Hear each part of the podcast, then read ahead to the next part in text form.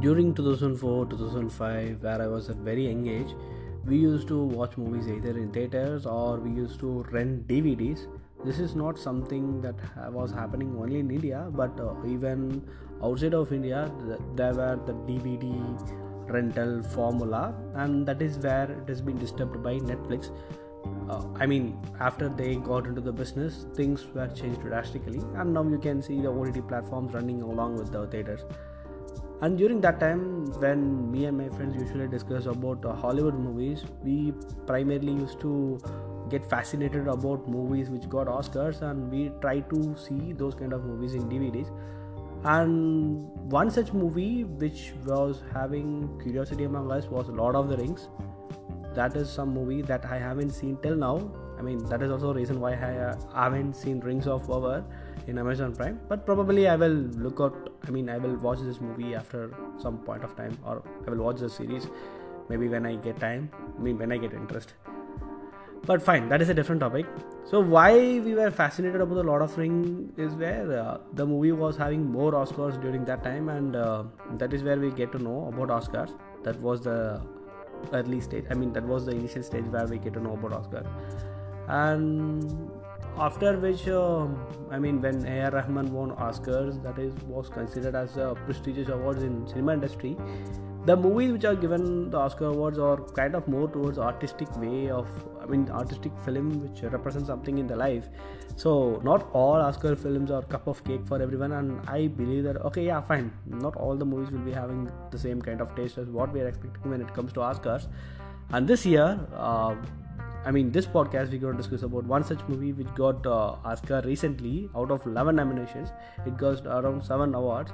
And this movie is not a typical artistic form of movie, but instead it was very different from the usual Oscar patterns.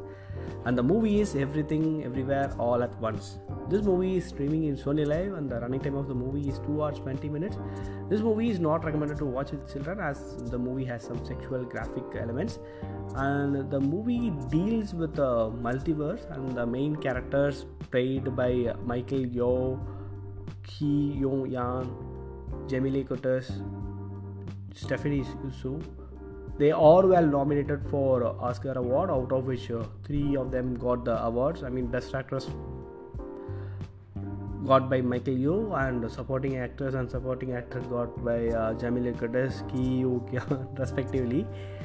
So the movie is, as I was saying, it is about multiverse, and uh, it uh, has three different chapters chapter 1 chapter 2 and chapter 3 uh, out of which uh, the chapter 1 is pretty much bit confusing and you will get an understanding of the movie after maybe some 45 minutes and the chapter 2 is where you will understand what the movie is trying to say. The initial part of the movie will be like this is the plot and this is how it is going to be end whereas when the chapter 1 end you will feel or you will understand that that is not what the movie is about Instead, the movie is about the perspective of the characters from a different line. I mean, whenever you take any any movie, the movie will be shown in one way. Out of mean, the character arc will be defined only based on the protagonist or maybe the antagonist, not the whole perspective of both the characters and the alignment of all the characters in the movie. And in this movie, that alignment is bit different and that is where it stands out from different movies. Because when i was seeing this movie oh, i mean the chapter one that one hour of duration i was wondering how this movie got oscar award as it is having the multiverse concept but it should have something in return something benefit. So what this movie is having to get the oscar and that is that the answer which i was looking for was revealed over the second chapter and the uh, antagonist of this movie uh, was also showcasing why all these things were there. And this movie primarily deals about the relationships and uh, relationships i mean understanding between the parents and the children and uh, the the certain habits and uh, uh, things that are said by the parents toward the children and the acceptance of the children's wishes.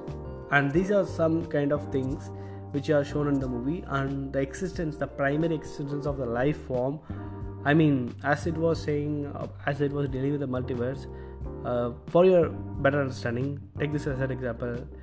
Uh, based on the life changing choices whatever you have chosen on you might be living certain kind of life as of now.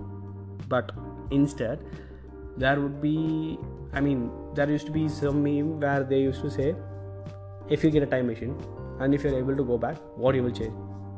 And that is where you will be thinking okay i will go in 2008 and i will change this. I will go to 2004 and i will change this. So these are some kind of different alternate versions of yourself which would be living in a different dimension. And if you are able to witness all this how it would be and how it will change the existence and what ultimately you will be getting out of it is what is everything everywhere all at once primarily deals with.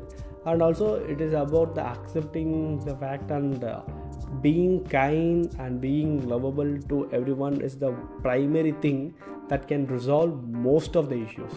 That is the whole plot of this movie and it was very well performed by all the leading actors.